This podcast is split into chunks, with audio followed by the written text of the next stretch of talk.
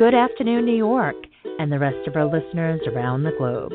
My name is June Stoyer, and I'm the host of the Organic View Radio Show. Our podcast is available on iTunes, Zune, and you can also visit our website at www.theorganicview.com.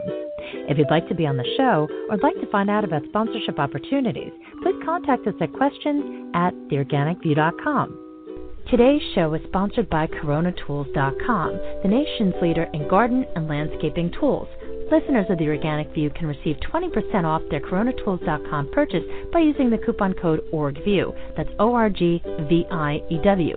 For more promotional offers, please visit our website at www.theorganicview.com. And don't forget to check out our contest section. Over the last decade, the North American hummingbird population has been declining. Are they suffering from the same pesticides which are impacting our honeybees? On today's show, Dr. Christine Bishop is going to talk about her latest research focused on North American hummingbirds. So I'd like to welcome to the show Dr. Christine Bishop. Good afternoon, Dr. Bishop, and welcome to the show. Hello there. Could you please share a little bit about yourself as well as your previous research? I work for Environment and Climate Change Canada. I'm a research scientist with them, and I've been working in the area of wildlife toxicology and occurrence of uh, the effects of environmental contaminants on birds, amphibians, and reptiles since uh, 1989. I also now, in the last 11 years, particularly specialize on species that are listed, endangered, or threatened, or species that are starting to decline and that might eventually get listed. And that's one of the triggers for our research this time around is that um, the rufous hummingbird, which is a species that occurs on the west coast of the United States and Canada, have been showing declines in their population, whereas some other species of hummingbirds, most other species of hummingbirds, are actually showing an increase. And for your American listeners, we're interested in rufous hummingbirds because the, the geographic range is one of the core of its breeding ranges actually in British Columbia. But other species that are related to the rufous hummingbirds are also showing some declines, such as the Allen's hummingbird and um, the broadtail hummingbird, and they occur only in the United States uh, in their breeding range anyway. Thank you. Who else was involved with this study? Well, one of our important collaborators in this uh, project was the Rocky Point Bird Observatory out of uh, Victoria, Canada. So they're, they're also in British Columbia. And they have a group of hummingbird banders that work across British Columbia.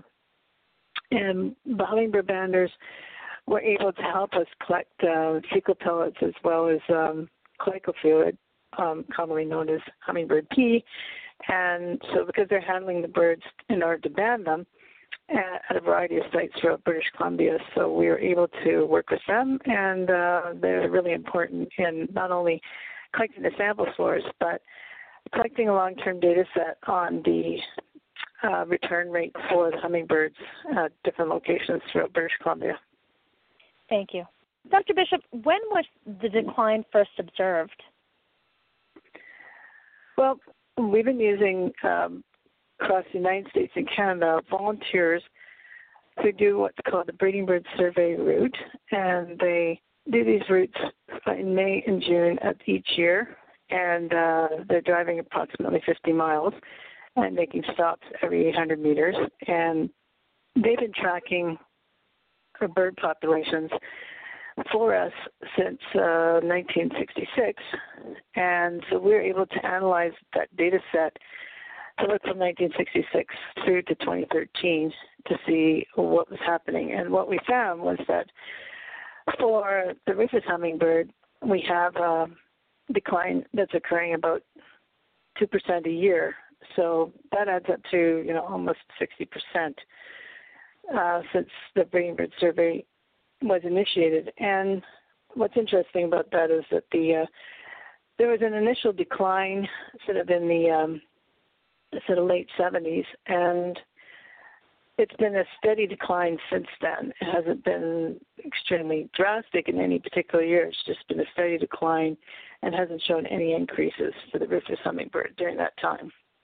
What are the stressors for the rufous hummingbirds as well as for Anna's hummingbirds?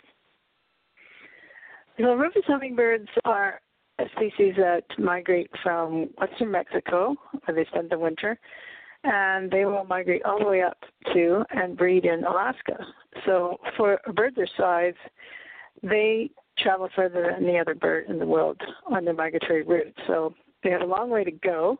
Even if they come just to British Columbia, that's still a long distance for a bird that weighs slightly less than a nickel.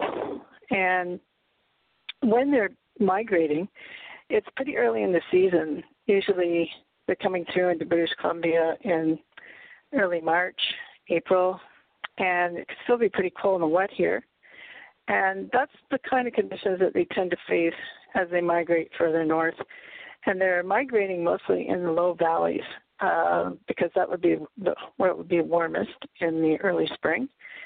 And so, in that uh, corridor that they're actually migrating through, they're migrating through areas that are um, heavily urbanized, also a lot of agriculture, and they're dependent on wildflowers that are blooming at the right time when they're coming through for migration. So, first of all, there has to be wildflowers there. So, if anything that's impacting the occurrence of wildflowers, uh, that could be direct habitat destruction, or it could be, say, an overpopulation of deer or elk where they really like to eat wildflowers. It could be um, replacement of the natural wildflowers with a non-native species that blooms at the wrong time. Um, a good example of that is um, a species known as salmonberry, and uh, rufous hummingbirds really depend on that uh, to bloom as they move further north. So I know that here in British Columbia, as soon as you see salmonberry bloom, in March, within 24 hours, you're going to see a rufous hummingbird around. Uh, that's how closely they track it. But that particular species is being pushed out by an invasive species known as Himalaya blackberry, and that species doesn't bloom for another couple of months.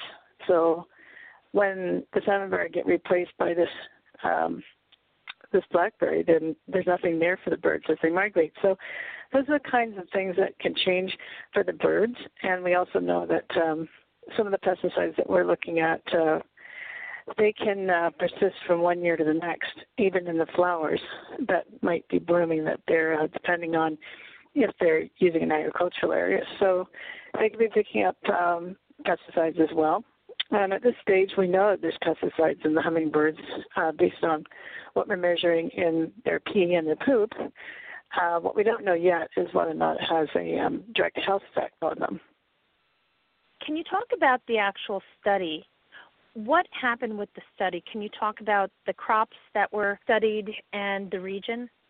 Yeah, here in the um, the work that we're doing is um, near Vancouver, but what we call the Fraser Valley. So from Vancouver, going you know up and following the Fraser River um, estuary, and this valley is you know is urbanized, but also a huge proportion of it is also um, agriculture, and one of the important cash crops in that area is uh, is berry production, and specifically in our research, we are looking at uh, potential exposure for the birds besides blueberry crops.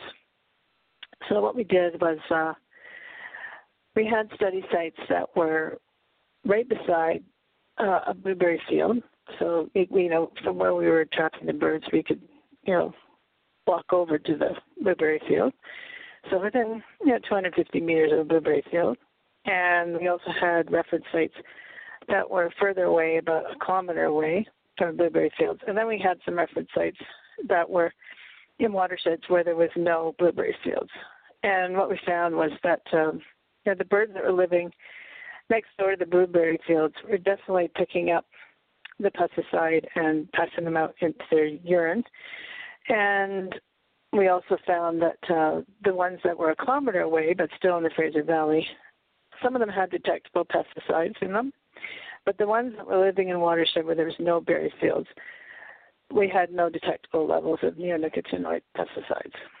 A question that Tom Theobald had was the annual breeding bird survey shows that between 1966 and 2013, the rufous population on the Pacific coast dropped an average of 2.67% per year. The survey says the Allen's and broad-tailed hummingbirds were also in decline. He'd like to know if they have the percent declines year by year, and his suspicion is that they rise as the neonicotinoids come into use. If so, is that good evidence of the damage that they cause from an unexpected source? Well, the, the analysis that we did looked at um, the average decline over time. But um, if you keep start, if you want to look at the trends, and you can actually see the graph, you can just key in uh, breeding bird survey routes, Canada, United States, and hummingbirds, and you'll get to a website where you can actually look at the same graphs that we're using um, to track trends. And so you can see that the decline is pretty steady, as I mentioned, around 2% a year. So it hasn't happened just overnight. And secondly, you also see that the decline started to occur uh, before the introduction of neonicotinoid pesticides in the 1990s. And what's important about that is that uh, when you have a, a species that might be stressed for one reason or another, some of the things I mentioned earlier, then you add pesticides on top of it. That may be, you know, a, a multi-stressor situation that you know is not necessarily healthy for the population in the long term. We don't know. It doesn't mean that neonicotinoids are the only potential problem for the birds. It means that it may be one of the multiple stressors. And as I said, there wasn't necessarily a drop as soon as pesticide, these types of pesticides were introduced. Thank you. In regards to the study, how long is it going to continue? We started in 2015 uh, to set up our study sites around agricultural areas, and the first couple of years have been uh, pilot. So, what we want to do is look at these sites now that we've established them for about another five years. And the questions that we want to ask are whether or not the birds that live around agricultural areas are they returning from their migration at the same rate? And what is their survivorship from one year to the next compared to sites with better quality habitat and potentially cleaner um, in terms of pesticide exposure? So we'll be able to do that once we have more information about what the birds are doing in agricultural areas. And uh, what we did find uh, when we started working with the um, hummingbird banders, and is that there's you know when people do banding, they often are choosing sites that are, you know better quality habitat because they want to catch birds and and um, track the populations in the best case scenario. So when we set up this study, this is the first of its kind where we're actually looking at hummingbirds around agricultural areas. So that means that we have to look at sort of a, a reasonable sample size to understand how many birds are in the area and how they're returning from one year to the next in these agricultural areas. Earlier, you mentioned that there were some species that were increasing as these species were decreasing. Could you explain why that might be happening? Yeah, that's the really interesting question within this data set is that uh, you have species in Canada and the United States, they're actually increasing in occurrence, extending their geographic range. There's several species of hummingbirds in British Columbia, and they're all increasing in occurrence. The Anna's hummingbirds, calliope, the um, black-chin hummingbird, but the species that you know is declining is the rufous hummingbird, and the Anna's hummingbird is, and the rufous hummingbirds have they overlap in their geographic range through California, Oregon, and now in British Columbia. So rufous and Anna's hummingbirds have always, you know, been in the same area. Anna's hummingbirds are extending their range into Canada, probably because of um, more temperate uh, winters that we're getting over time. And Anna's hummingbirds are amazing in the sense that they are able to live in a colder climate. They can start breeding as early as November here in Canada. Um, they have multiple clutches. They're whereas the rufous hummingbirds are doing a long migration distance. They have to find food all different locations as they're moving through their migration, and they only produce one or two clutches a year. So um, even though they've always overlapped in occurrence, um, when you have uh, other species that might potentially be uh, able to withstand colder winters, um, if you're both being pesticide exposed, because Anna's hummingbirds are also uh, being exposed to pesticides, we found that um, you've got multiple stresses on the rufous hummingbird as well as now a species that might be able to withstand the colder winters. So um, we don't know what that interaction is going to be um, in the long term for the rufous hummingbird, but uh, we also know that um, there's species in the interior like the calliope the black chins here in Canada, and um, even the ruby-throated hummingbird, which is an eastern species that uh, is also increasing in occurrence. Uh, hummingbirds are, you know, a group. Uh, they're a group of birds that are so completely different than every other bird in North America. They, you know, they have incredibly high metabolic rate. You know, that their their um, resting heart rate is 250 beats a minute. Um, when they're actually flying, it's about 1,200 beats a minute. Uh, so they, this is another reason that we're interested in the potential impacts of pesticides on them because uh, uh, they just have such a high metabolic rate. Um, they and they're really living on a knife edge all the time, and so you know, we'd like to know more about uh, whether or not these pesticides have uh, an impact on them when we compare that to you know, other species of birds, we know that these might be the most sensitive. And you do get a variety, uh, even within a bird family. You can get uh, variation in sensitivity. You, so you've got the rufous hummingbirds, they're showing declines, other species are showing an increase. But even within the hummingbirds, we potentially could have different sensitivities to different types of stressors, including pesticides. Do you think the fact that the honeybee decline due to the pesticide use is also a factor? Because from what I understand, hummingbirds also do consume insects for food.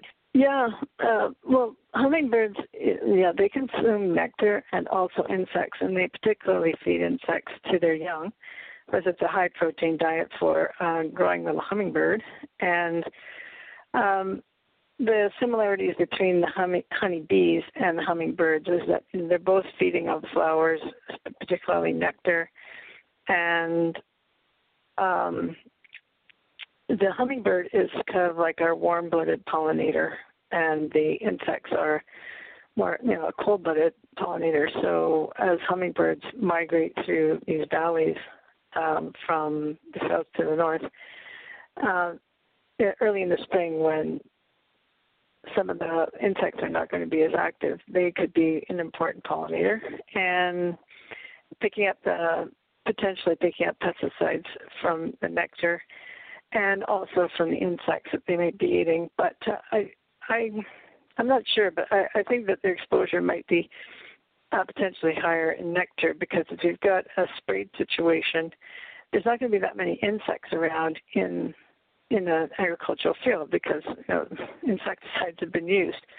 Um, whereas what we know from the work that we did is that the neonicotinoids can actually persist in the flowers from one year to the next. And so when the flowers are blooming, they could be picking up uh, some contamination from from the flowers. They could be picking up um, the contamination, the nectar, um, whereas in these blueberry fields, um, because they use insecticides, there might not be as many insects to potentially be exposed to. Thank you. Dr. Bishop, I just want to say thank you so much. Your research is so incredibly important. And also, what you said about these wildflowers. There's been a very big effort to do all these plant bombs where they're they're planting wildflowers that are not necessarily native species, but what they deem to be pollinator friendly species and it doesn't do anything as far as contaminated water sources or or soil. I mean, the bottom line is everything can look pretty, but if the food is poisonous, it's you know the, these animals are going to die. Well, there's a combination factor there. I think that I mean you're onto you know a good point. Okay, well, um, what's interesting about neonicotinoid insecticides that are quite different than a lot of pesticides that have been used in the past is that they are beautifully engineered in the sense that they are in the soil and they're taken up by the plant. And then when insects bite into the plant, like sucking insects, particularly ones that attack berries, and berry uh, plants, when sucking insects attack the plant, the pesticide is there in the plant the whole time. So it's not just go through the field, spray, the stuff lays on the, the leaves, and then when it rains, it eventually gets washed off. These are internal to the plant so that when the sucking insect bites into the plant, the insect is immediately, you know, poisoned. So, what when you're dealing with uh, potential drift of neonicotinoid pesticides, if they're coming off the field at all through runoff or um, coming off the seed dressings, which is just basically a dust that goes on the seed, or running off in the soil, is that there's potential for contamination of waterways and also the plants that grow in those waterways or nearby. So when you're talking about wildflowers off site, they potentially could be um, absorbing the neonicotinoids, and then animals and plants that feed on them can be exposed. So that's uh, the question that we have as wildlife toxicologists. So the, are the animals that we're studying being exposed on the crop, or are we being exposed off the crop if there's runoff and that sort of thing? And the other uh, interesting aspects of neonicotinoids, which I don't think a lot of people are aware of, is that there's flea medications that people put on their animals that uh, have imidacloprid in them. It's a neonicotinoid, works really well in the sense that, you know, you dab that on between the shoulder blades, it's absorbed through the skin. When a biting insect comes along, for example, a flea, bites the dog or cat, that's what kills the flea. But then when the dog or cat goes outside and pees wherever, um, when it rains, that can eventually be run off into water courses and eventually into, um, you know, th- these compounds are being measured in sewage treatment plant um, as well. And uh, it's not just coming from agriculture; it's potentially coming from flea medications. So there are some flea medications that do contain these compounds. So there's more than just exposure to the agricultural system. They're also used in greenhouses. They're also potentially can be used in forestry. Thank you. With regard to the flea medication, I actually had a very tough decision because my cat had fleas and she was infested and it was very tough, but I actually found something called Revolution, which does not use yep. neonicotinoids, and that's what I that's right. thank God I found that. But I I had a really tough decision because I knew she had, and I let her out, not thinking anything of it. You know, she'd been in and out of the house, but it was really tough because the fleas were bad. And I found Revolution, thank goodness, but it was was very tough. Thank you so much for taking the time out of your very busy schedule to discuss your research with our listeners. Is there any way that we can learn more about your research and if any of the listeners want to support your research? Yeah, our collaborator, the Rocky Point Bird Observatory in Victoria, Canada, have a project called the Hummingbird Project, and they're the banders that are helping us collect these samples. So if you'd like to support them, they're a nonprofit society, and um, I'm sure they'd like to hear from you. Thank you, Dr. Bishop. And folks, if you'd like to learn more, this information will be available in the companion article, which will be published on theorganicview.com.